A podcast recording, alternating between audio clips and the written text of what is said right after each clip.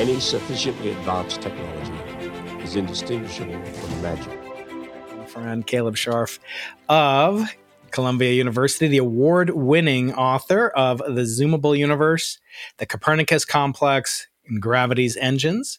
He is the director of the Astrobiology Center at Columbia and he's written for the New Yorker, the New York Times, Scientific American. He's been very generous with me. I've spent some time in the very office that he's in now, looking at that very whiteboard. Caleb, how are you doing today? very well, thank you, Brian. this book is fascinating. I own all your books. Um, I've yet to get one of them signed by you, uh, but that that's okay. It's uh, someday when we get together, uh, we will uh, we will sign up all all of your books for me, so they will become collector's items, and we'll talk about what the nature of signing and imprimaturs and so forth have to do with this book. This wonderful book about called the Ascent of Information. Now, your first books the Zoomable Universe and the Copernicus com- uh, Complex and Gravity's Engines, all in some way or another have to do with astronomy, um, astrobiology, etc.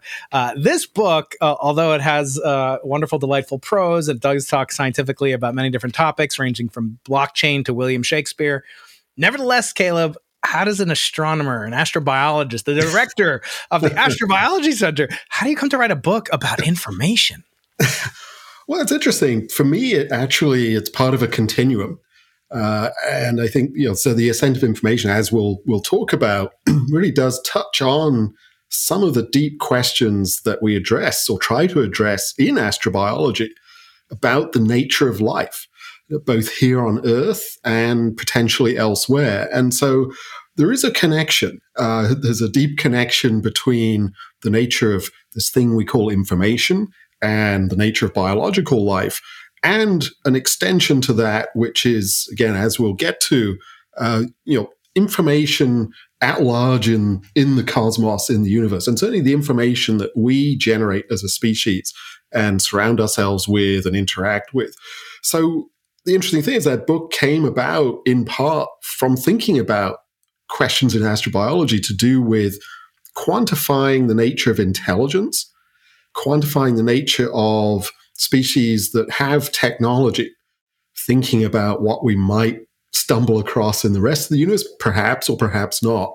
And one of the things that I realized was that there's a quality in us, in the way that we generate information around ourselves, that could be a market, could be a quantitative way of evaluating, in some sense, a measure of intelligence, a measure of technology a quality of life that allows us to separate stuff like us from things like microbes at some level. So yeah, so there's actually this is how I come to write a book about information and mm-hmm. computation mm-hmm. and thermodynamics and Shannon entropy and all these fabulous things. and of course, Bitcoin. We cannot not, yes not yes. mention Bitcoin. I do try to, to uh, explain Bitcoin a little bit. yeah, it's very well presented. I really did enjoy it, and I've had on the uh, foremost evangelist of uh, Bitcoin in the known universe, and that's Michael Saylor.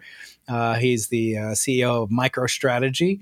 And I've also had on his, uh, his alter ego, Peter Schiff. So, what I like to do is have on alter egos from different perspectives, getting what's called a red team approach, which means that you get the best thinkers on one side of an issue, the best side uh, from the other side, and they debate with love. You can't debate with uh, you know antipathy, hostility, etc. I won't have it, and I know that you're too much of a gentleman to to do so anyway.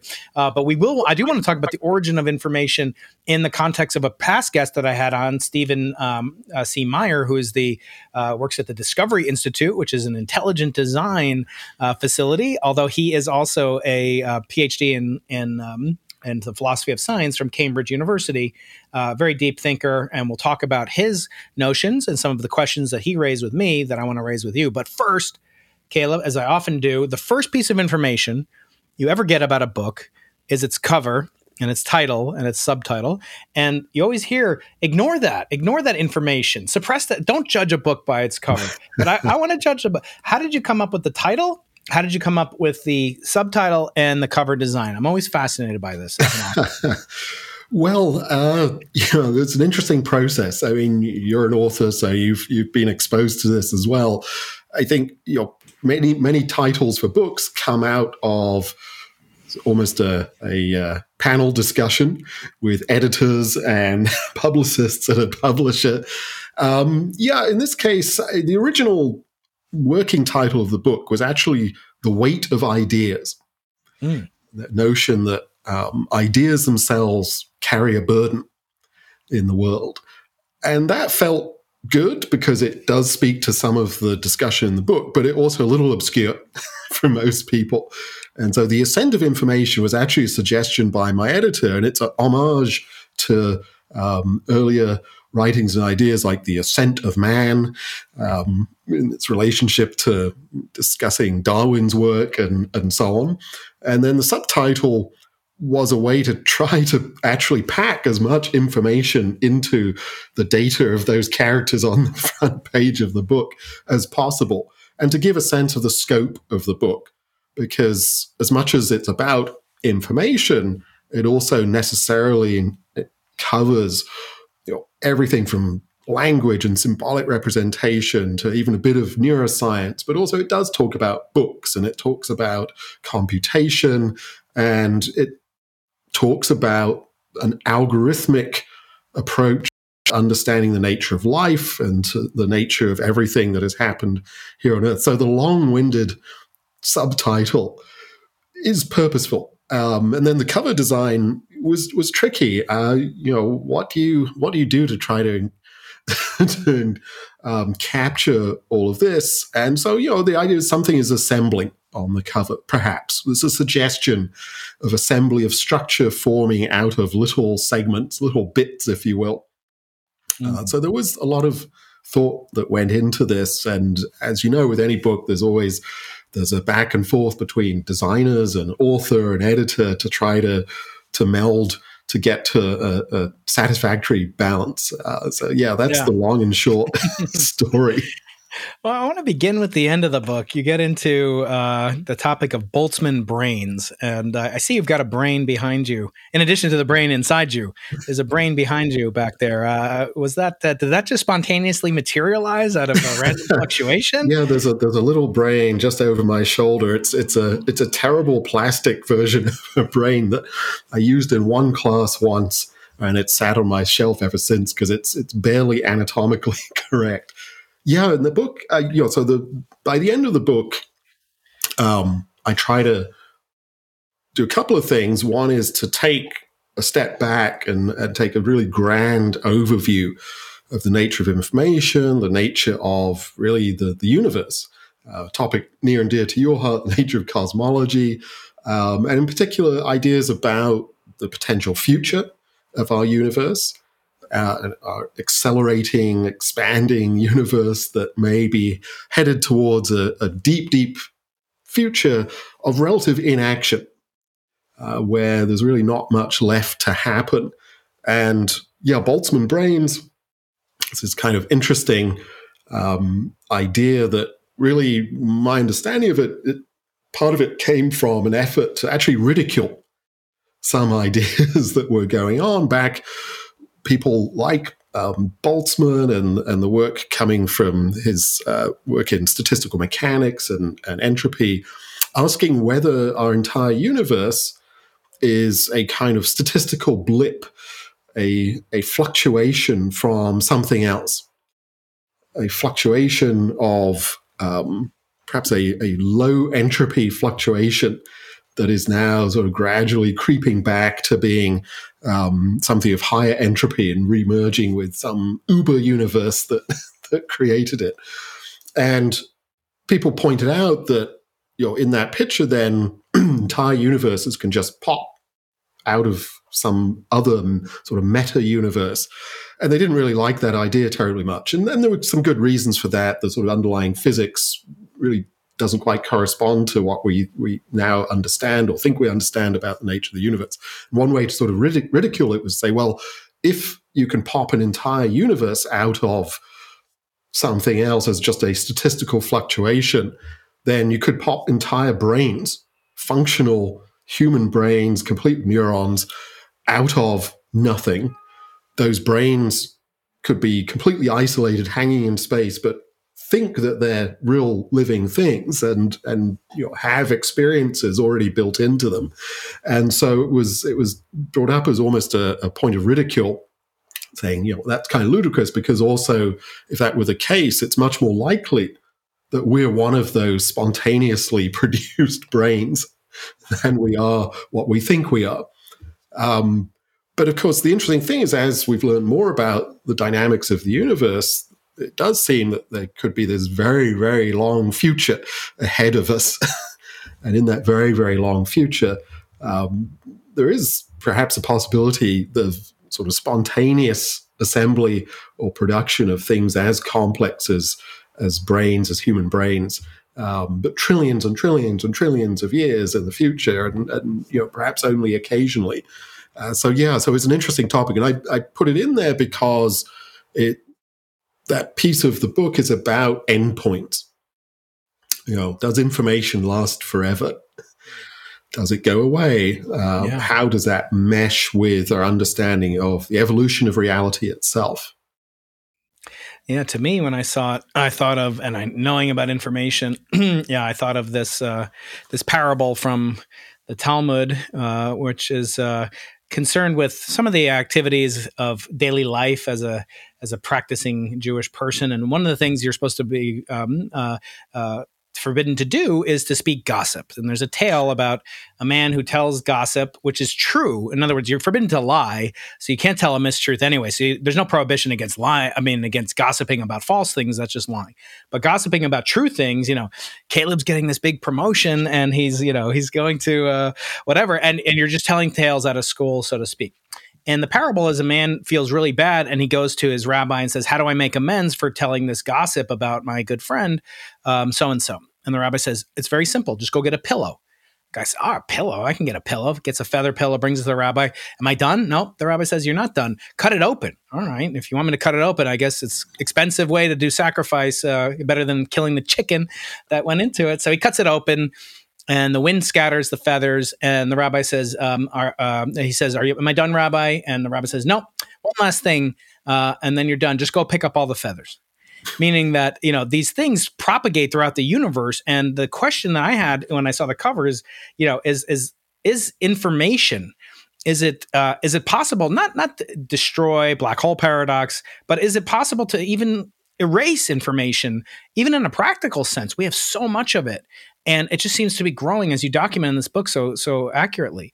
Um, how, how do we you know broach that subject that there's something that seems to be uh, indestructible about it, whether by sheer force of magnitude of it or by its intrinsic, fundamental, irreducible nature? How, how do we deal with the problem of information erasure, not just generation? It's a very good question. Um, and I think, you know, so when we think of it in very sort of down to earth terms and say, well, what, what do we mean in practical terms with our way of um, incorporating information into the world when we, we, talk about erasure? So even if you have a, a, a piece of silicon memory, an electrical charge sitting in there that represents a bit of information, and you want to erase that bit, well, that involves an exertion of work, which means utilizing energy to perhaps move that electrical charge away from where it was. So now you yep. turn that one into a 0 mm-hmm. You say, okay, well, it's gone for good, right?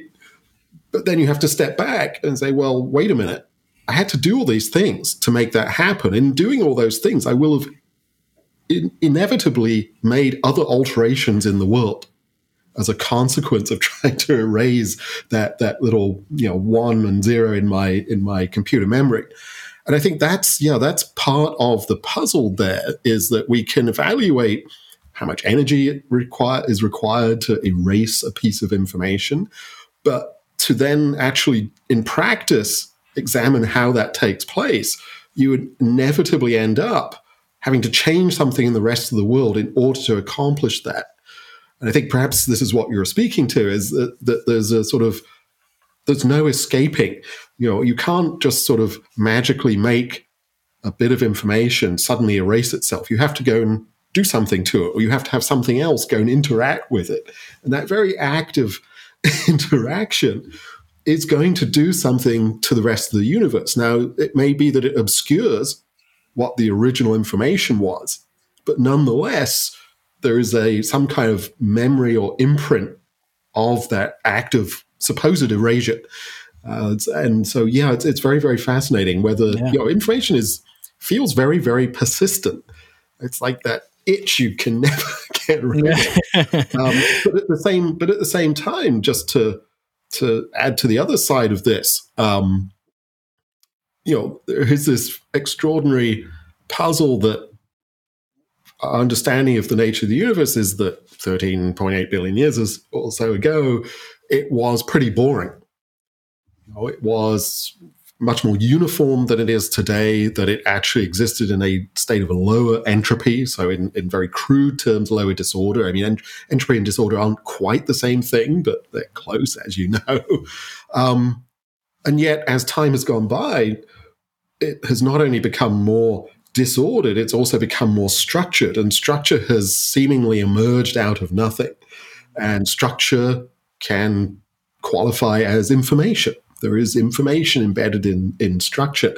And so not only has information seemingly emerged out of a universe that had very little information, it is now also quite difficult to see how to fully erase information, at least when we're not talking about things like black holes and so on, fully erase information without setting in motion other changes in the world that somehow are still an imprint of your action of uh, erasure. So it's yeah, it's it's very it's very intriguing and strange. so uh, throughout this book is the concept of the dataome. Can you uh, give a brief summary of what the dataome is, this neologism. So you're contributing not only to new information, uh, but also new words. And uh, I, right. I want to under uh, explain that for my audience, please. Yeah, I, am always loath to introduce new words, but sometimes it's just becomes so cumbersome not to. So the yeah, the dataome is is my invention to try to just have a snappy um, label for really everything that we uh, it's, it's, you know you can apply it specifically to humans but it may apply to other species elsewhere elsewhere in the universe perhaps. To me the dataome is is the word that describes all of that externalized information that we generate. Um, and when i say externalized that actually is perhaps not quite accurate. It's all of the information that is not encoded in our dna yet we use it, we utilize it, we generate it, and we propagate it through time with us. It coexists with us. It's in our, our books, it's in our um, computers, everything we, we've talked about before. It's in the the physical structures that we build in the world around us. If you look at the, the office behind me, there are bookshelves, there's lights, there's a whiteboard. To me, that is all part and parcel of this thing that I call the dataome. So the dataome really is all of the information that spills out of us, but that we also nurture and maintain and find essential to our existence. And a big piece of the book is making a case or trying to make a, a case through a series of arguments that you know, not only is that externalized information critical for our existence as humans and has been for our evolutionary success and, and continued existence, that we, of course, are critical to it, that it exerts itself back on us. It's not an inert thing. In that sense, the dataome is more akin to really an alternate kind of living system sitting here with us on, on the earth. And the dataome, the ohm part, is is a reference to things like genome and microbiome, concepts that we're more familiar with that are about the, the entirety of something, but they're also kind of informational in nature when we look at it, yeah, the ohm part of it, you know, is sort of intrinsic, and you talk about the microbiome and and these similarities. And of course, we say, you know, it's it's well known that that you know we are outnumbered by this microbial biome uh, that we support kind of parasitically or symbiotically, right? Um, but I don't think anyone says, you know, I identify with my microbiome. you know, like I relate to my. if you do, I know a good psychotherapist in the Upper West Side where Caleb is right now.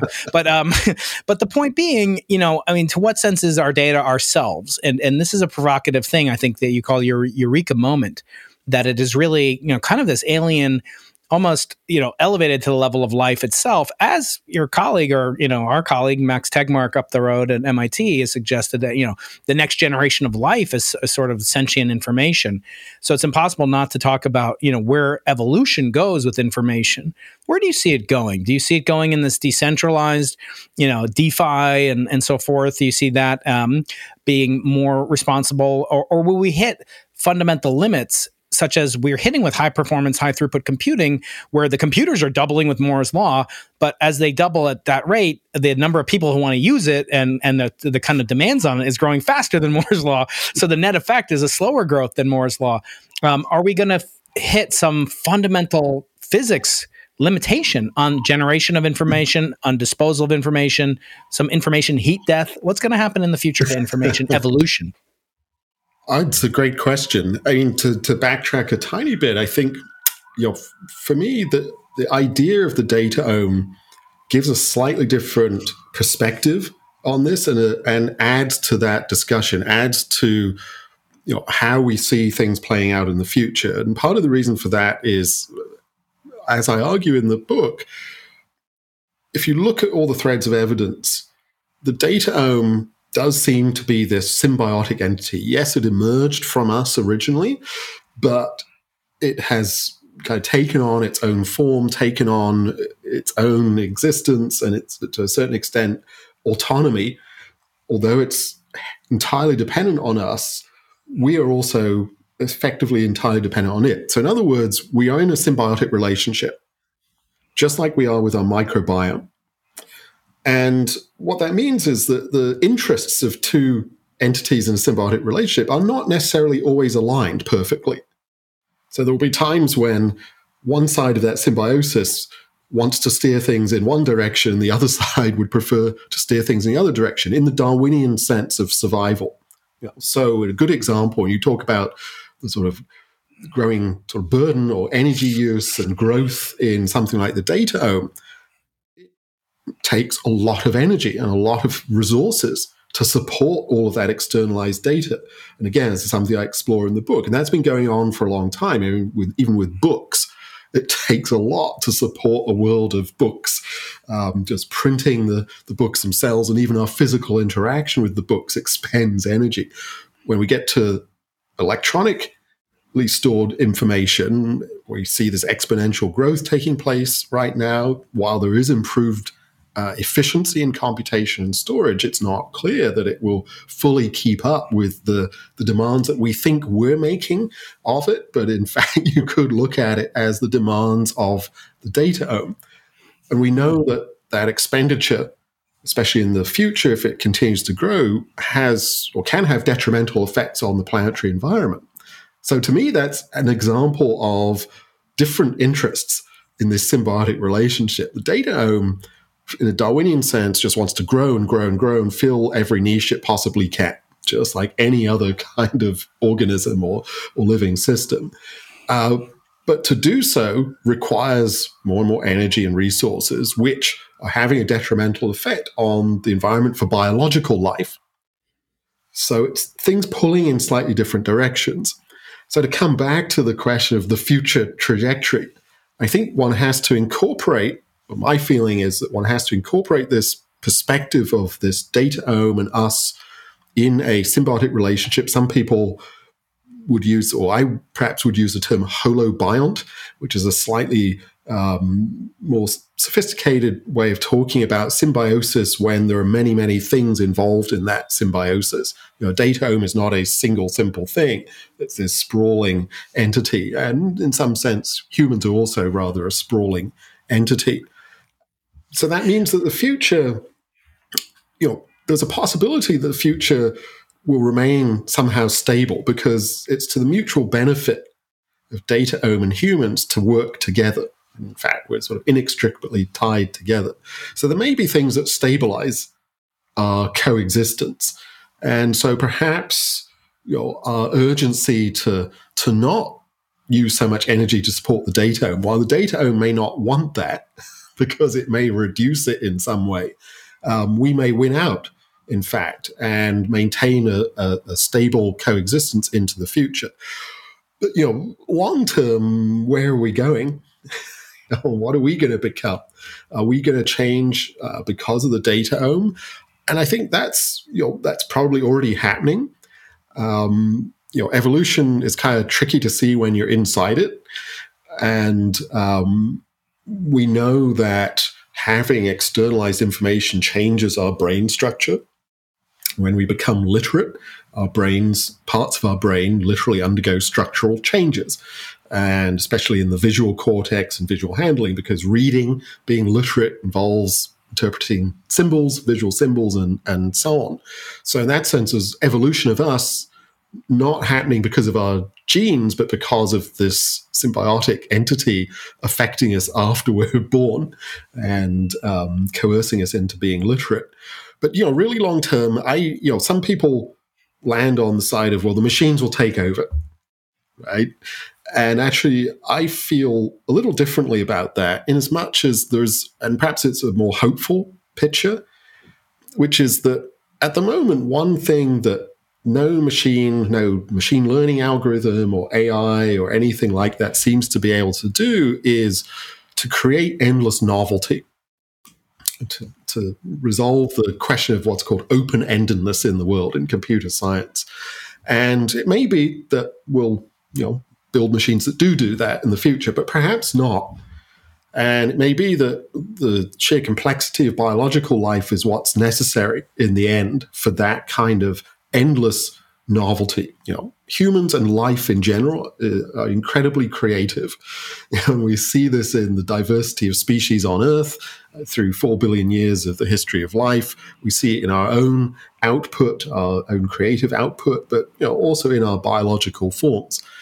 So there's a possibility, I think, and I speculate on this in the book, that even if the machines become pretty smart, they may want to keep us around. The data may need us to retain certain elements of our humanity, including our creativity and our ability to create endless novelty. Because that goes hand in hand with not just solving problems, but coming up with the next problem to solve. Right. And, and I, yeah, I've had this debate with my uh, friends who are really, you know, super bullish on on blockchain and and and its potential to decentralize even for academics and for not not just to make us even more wildly profitable than we already are of course as professors. The hardest 3 hour a week job in the world. But um but also you know I, I bring up the fact that you know I it's no longer a, a question if humans are better than computers, AI at chess, right? We, we know humans will never be better. You know, once you hit that Roger Bannister moment, uh, you're never going to go back, right? So you don't slip back at the five minute mile after that, right? So in this case, though, what I care about is not whether or not computers can beat human beings at chess, but I always say I care can computers invent chess? Um, or you know people like Max Tegmark again, you know, just mentioning him because he's so prolific in this area. You know, he talks about artificial, you know, Feynman or something like that, and I say, well, let's just see. Could you? And I want to ask you, Caleb, if you had, you know, this G, you know, general artificial intelligence and such a thing were possible, and you fed it Newton's laws and you fed it uh, the anomalous precession of Mercury, is it going to come up with the theory of space-time curvature as a completely creative, imaginative, new instantiation of something never before conceived of. It's not just plodding along, doing things faster like a computer can mm-hmm. do. So, is that an example of this novelty problem that you think, as I do, just spoiler that I, I, don't think we'll ever be you know subject to computers inventing some new form of game like chess or inventing the analog of of uh, of uh, theory of everything for example out of just observations and pure machine learning.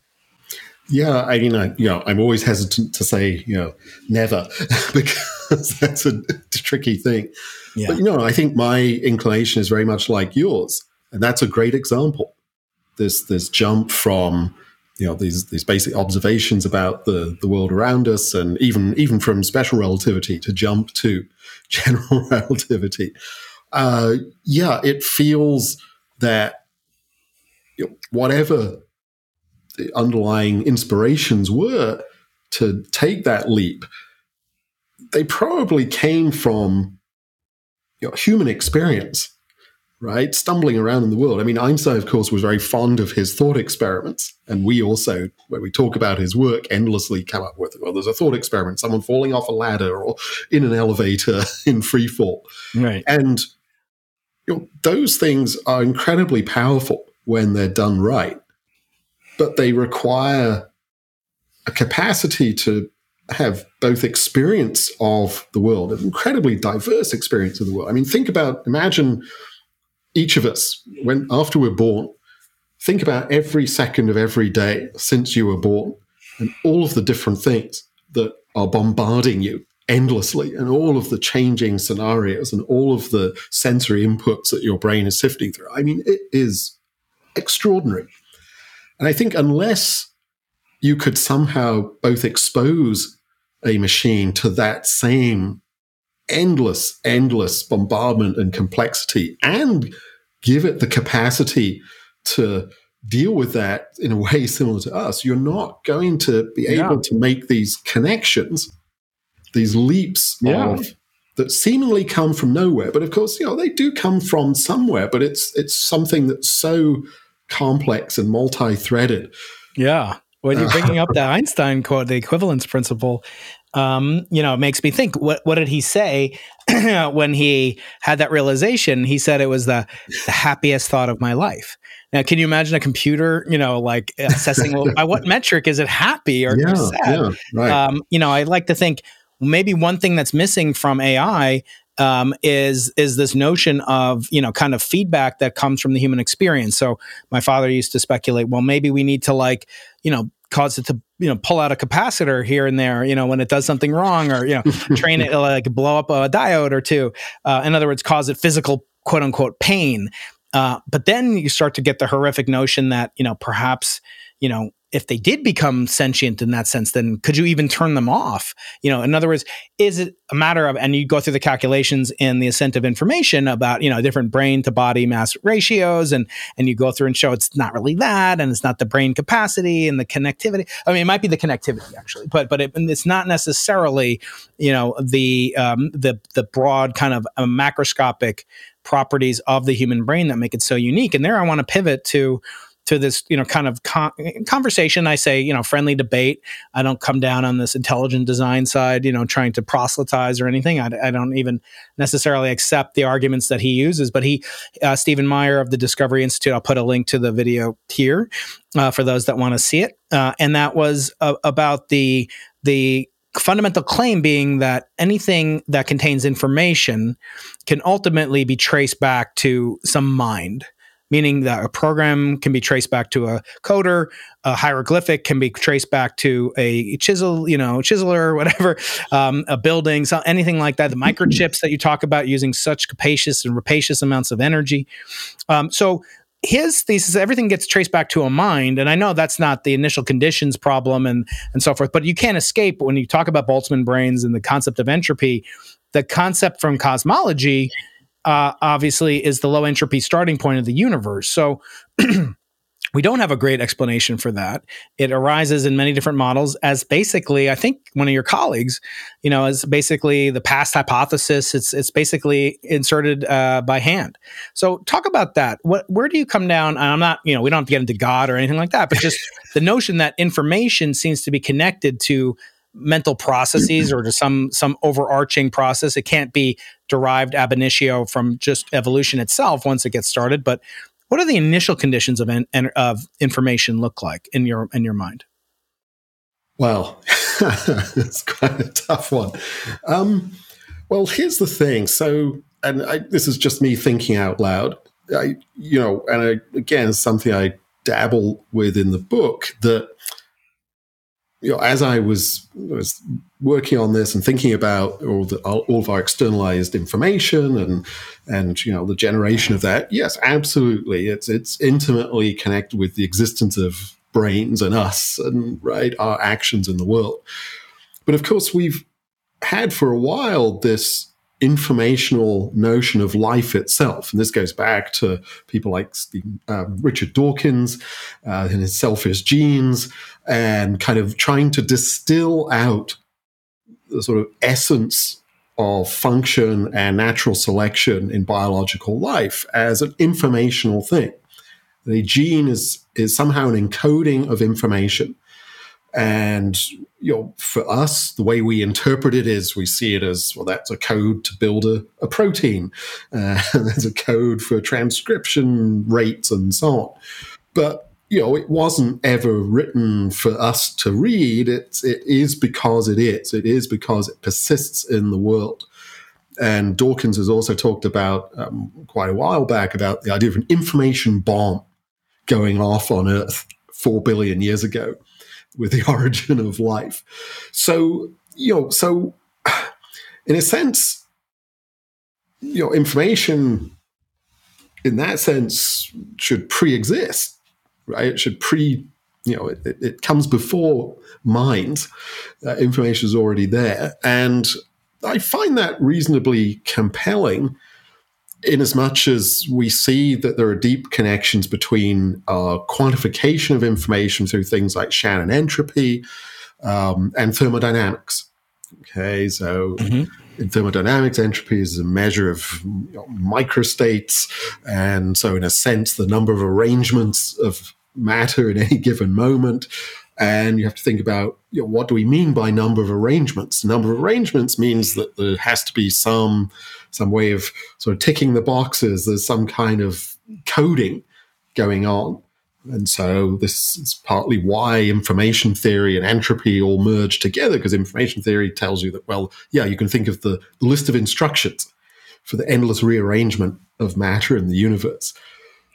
I would agree that all of that does rest on a construct or number of constructs from the human mind, right? We we have constructs like coordinate systems so we say, well, that atom is at this X, Y, and Z coordinate, and this atom has this quality. And so the question is, well, do those coordinates and qualities exist without a mind to to, to, to say that, to emplace them? Um, I don't know. I, you know, the physicist John Wheeler, of course, discussed this idea of it from bit and talked about the idea of a participatory universe where it's not necessarily the case of a, a, conscious observer causing things to come into existence, but it's the interaction of stuff in the physical world. It's the interaction of things at a quantum level that gives rise to their qualities. I mean, if something is sitting isolated nobody can ever know what it is. I mean, it's like the old tree falling in the forest, right? Do you hear it if it if nobody it doesn't make a sound if no one's there to to listen to it? You know, if a particle, what we call a particle, is a smeared out quantum probability forever, when is it really there at all? Does it have any quality? It's only when it interacts with anything else that qualities emerge. I would say qualities and information are largely the same kind of thing. So I'm I'm I'm weaseling out of a direct answer to, your, to your very good question. I mean, it is absolutely fascinating. I mean, I am not. I I definitely feel that it's likely that one could avoid notions of intelligent design in all of this. I mean, that is my predisposition. Um, but it's good to be challenged by ideas like that, I think, yeah. especially when they're sophisticated like this. Yeah, and uh, you know, their absence of evidence or even absence of a hypothesis, as as the late great Carl Sagan, who wasn't a guest on my podcast, but his wife uh, and his daughter Sasha Sagan were. Um, he used to say, "Absence of evidence is not evidence of absence." So, just not being able to explain it under our current laws. For example, he claims the origin of the universe via the Big Bang and Borde Guth Vilenkin uh, theorem basically mandates a singular origin and so forth. But those are very controversial. There are alternative hypotheses by our mutual friend Paul Steinhardt, Roger Penrose, and others. So, anyway, I, I think we as cosmologists have to sometimes say, well, time will tell, you know, just give us some more time. Uh, but, you know, it could be a billion years or two. But want to talk about something less controversial than God. Caleb, I want to talk about alien species visiting our Earth and our planet. Uh, and then we'll get into politics. No, no we're not going to get into politics. Uh, but uh, the implications are astounding in this book, as you point out. You know, the the ex- the existence of n equals one of our information of our dataome, um, and uh, you know, basically, in your opinion, all but mandates the existence of of alien, you know, dataomes, essentially alien to our Earth, and then maybe not with prosthetic foreheads like our mutual friend uh, Adam Frank, you know, de- decries in the light of the stars, who was just on last week. But tell me about what speculations that are most intriguing to you as an astrobiologist, as a director at Columbia. Um, what kind of are the implications for alien dataomes and why would they waste their time and energy with all these UFO sightings when they could just, you know, zip around at the speed of light and send their dataome to do the, yeah. the dangerous work, right? Yeah, ab- absolutely. And actually, I, had a really interesting conversation with um, someone else. I think perhaps we both know David Grinspoon, um, where we, we started riffing on the idea of alien data dataomes. And so, again, going back to the beginning of this conversation, you know, part of what motivated me to think about the question of our information was thinking about how do we quantify intelligence or technology and in astrobiology you know what what's what are the things we're really looking for so we talk about looking for things like techno signatures okay which could be structured radio transmissions but it could also be the signs of large scale industrial change in a planetary environment or, mm-hmm. or all sorts of things like that and I would argue that actually, just like when we look for biosignatures, we're really searching for alien genomes. Mm. When we look for technosignatures, we're really searching for alien dataomes. yes. And um, and so, you know, much like with how we extrapolate from the nature of life on Earth to think about the possibilities of alien life, I think it's reasonable to extrapolate and think that technological, intelligent life, whatever that truly means, but life that is intentionally restructuring its environment, intentionally transforming energy in ways that are not solely in aid of immediate um, survival. Mm. Okay. Then dataomes feel like they have to be another, another inevitability. And the interesting thing about the dataomes, and you kind of just touched it, you almost beat me to the post there, was the idea that, well, while physical transfer or between different star systems looks to be enormously challenging, as much as we might love to live in a Star Trek universe or a Star Wars universe. Um, but we know that we can get signals to other stars at the speed of light, which, as far as we know, is the ultimate limit on, on the velocity of anything in the universe. So dataomes kind of have us beat in that respect because dataomes can transmit parts of themselves or their entirety through space using electromagnetic signals or, or other forms. Um, and potentially that is how stuff could spread in the universe. And, um, an interesting thing that comes out of this is that actually, if the dataome really is like this parallel living system, if we ever succeed with something like SETI, if we ever have even communication with an alien species, our data dataome will be instantly inoculated with information from an alien world and vice versa. Mm. And so, in fact, if this goes on at all, it could mean that data dataomes evolve towards the same state around the universe. Once they communicate with each other, they're going to exchange and actually kind of inoculate each other with the same sort of stuff and potentially either take each other over or just become a hybridized sort of version of each other.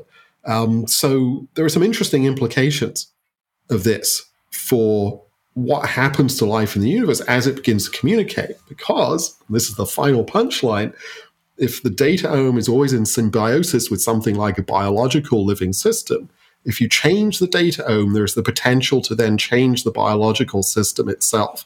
It may not happen immediately, but it could happen over time in the Darwinian sense. So the communicating data dataomes could actually end up morphing or evolving the life that they're um, cohabiting their planets with, which brings us all back to you know, should we even be trying to communicate with aliens? Maybe it's really dangerous um, because we risk contaminating our dataomes. yeah, exactly. The cross pollination. It may not be. It may be that we do as they do in uh, in Independence Day, that great movie uh, where they. Uh, fortunately, the aliens had a USB A you know connector that you could plug That's into. always helpful. Yeah. yeah, those those pilots were super lucky. Uh, well, we've got about ten minutes left before we have to break, so I want to ask you about one of the most provocative claims in this wonderful book, The Ascent of Information. We're talking with Professor Caleb Scharf of Columbia University, author of The Zoomable Universe Copernicus Complex. Fascinating book. Really influential for me in my five great debates uh, section of losing the Nobel Prize.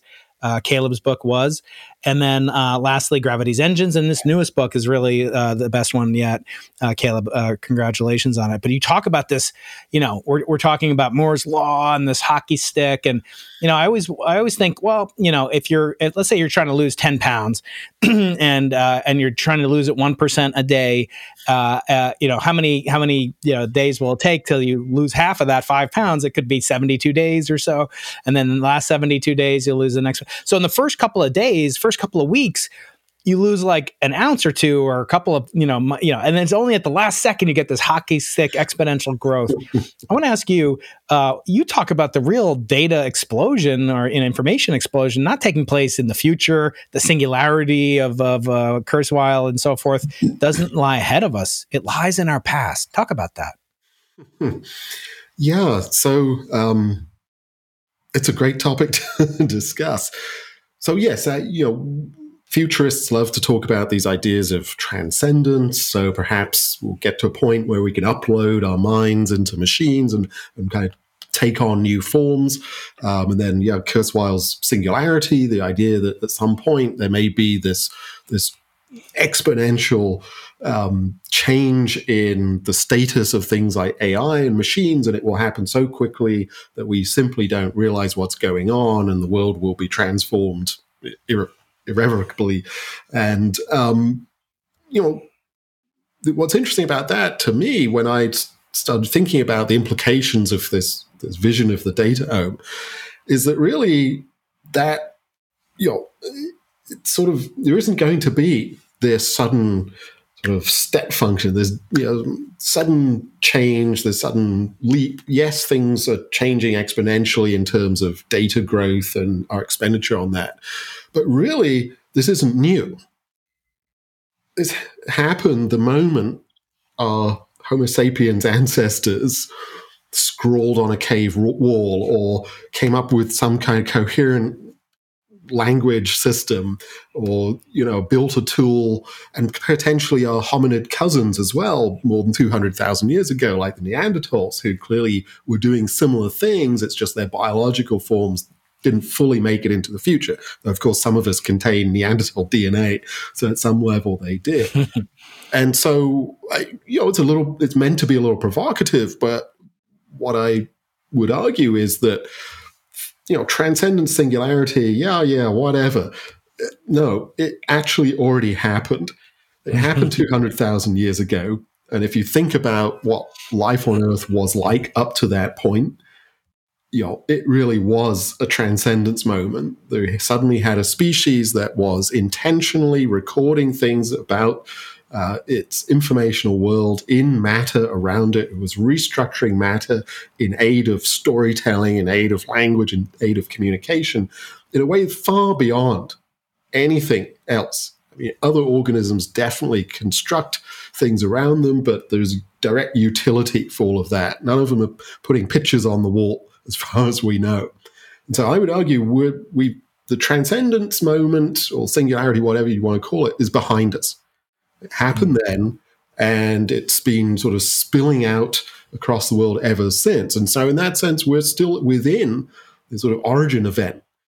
You know, there was an origin event some four billion years ago with the first living systems on the planet, and I would argue there was another one around 200,000 years ago with the emergence of this dataome, this new kind of information or instantiation in the world, building stuff out of biology into um, other substrates in the world, and it's taken on this new form.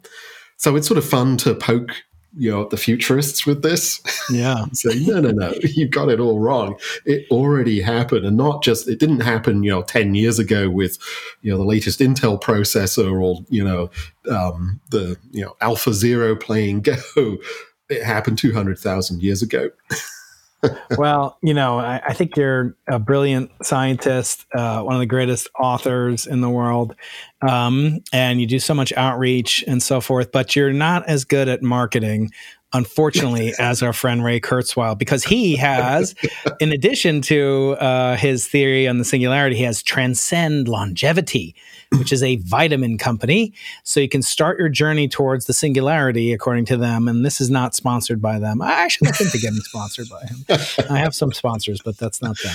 Uh, so yeah, so you have all sorts of coverage, uh, you know, thanks to Ray Kurzweil. So and maybe your next book, you can you could put in some merch. I, some merch. Yeah, I uh, should come up with some kind of health health product, right? well, just don't do it about something that happened 200,000 years ago. Do it something that's going to happen like 20 days from now. If no, they only buy your book and uh, and it makes a bestseller as right. it well, should. It's the ultimate regression therapy. You need to go back not to your pre-birth, but 200,000 years ago. well, on this podcast, we often do uh, the thrilling three final questions, where I ask people about their advice to their former self and and um, and also their uh, their ethical will, what they want to leave to the future. But I'm going to forego that today and ask the only one of the three questions that I'm just dying to hear your comment on, and that has all three of them have to do in some way with Arthur C. Clarke, who is the namesake of the center that I co-direct here, called the Arthur C. Clarke Center for Human Imagination uh, at UC San Diego, and um, and that has to do with the the book, The Sentinel, and the movie 2001: A Space Odyssey, where these uh, these primates first encounter this structure, obviously engineered by a mind conveying information. Perhaps it's a time capsule, perhaps it's a warning. Seems to last for you know millions or billions of years to be discovered, Caleb when we can just appreciate it for the first time and later appears on the moon and astronauts are grappling with it. I want to ask you, Caleb, if I guaranteed you a time capsule that would last for a billion years, uh, what would you put on it or in it? And uh, it relates a little bit to Richard Feynman, who had some of the first uh, accounts of of of, um, of uh, micro information and so forth in the in his famous essay. There's plenty of room at the bottom, and, and you talk a lot about uh, you know conservation of information, et cetera. But I want to ask you, what would you put on a on a two on a on a billion year lasting time capsule? What piece of information? Wow. Great question. Um, and I also just to thank you for your very generous comments about the work that I do. Um, what would I put? Well, I think I would assume that if there were intelligences to see it in a billion years' time, they would know a lot more than me, potentially. But what they might not know is how we experience the world, how us peculiar little hominid creatures with our dataome experience the world. So I think I would want to leave something that would tell them the uniqueness of our experience, together with our ignorance and our creativity and our intelligence, but also just to give them a, a window into our experience of the world, what humans went through to, mm-hmm. to be what they are, because that's something we have a hard time reconstructing. We don't know what our ancestors 200,000 years ago really experienced of the world. That's right. Because they, they, weren't making movies. they weren't, you know, they weren't making reality TV to leave us. And I feel that could be the most valuable thing one could possibly leave. There wouldn't be a point in leaving our ideas about mathematics or science because if there's continuity, we would assume that would have been subsumed into this future um, life. But something to express the fundamental nature of our existence feels like the kind of thing I'd want to leave. well, this wonderful book, The Ascent of Information, contains a tremendous amount of valuable information. I, I especially enjoyed the a- acknowledgments, to be honest with you. In addition to the extremely thorough reference material, as you'll find here, the acknowledgments are worthy of a uh, of a of a book or an essay in and of themselves. uh, Caleb Scharf, author of so many great books that have influenced me to be a better writer and to be a thinker as well. I hope we can get together again uh, in, in your office or mine. You're always welcome out here. And I want to thank you for going into the impossible with me today. And I want to wish you uh, the ascent of this book on the bestseller list and um, nothing but positive information coming as it has from Science Magazine and many other reviews of this wonderful book as all your books. Caleb, thank you so much for going into the impossible. My absolute pleasure. And thank you for doing this, Brian. It's wonderful. Any sufficiently advanced technology is indistinguishable from magic. Thanks for listening to Into the Impossible with Professor Brian Keating. Please support the show by rating, commenting, sharing, and leaving reviews. We appreciate hearing from you, and it really helps keep our universe expanding. Watch our YouTube channel at Dr. Brian Keating. That's Dr. Brian Keating. And join our premieres Tuesdays at 8 a.m. Pacific Time. Follow Brian on Twitter and Medium and support us on Patreon at Dr. Brian Keating. For exclusive content, visit Brian Keating's website and sign up for his informative newsletter at briankeating.com. Into the Impossible is produced with the Arthur C. Clarke Center for Human Imagination in the Division of Physical Sciences at the University of California, San Diego. Produced by Stuart Volko and Brian Keating.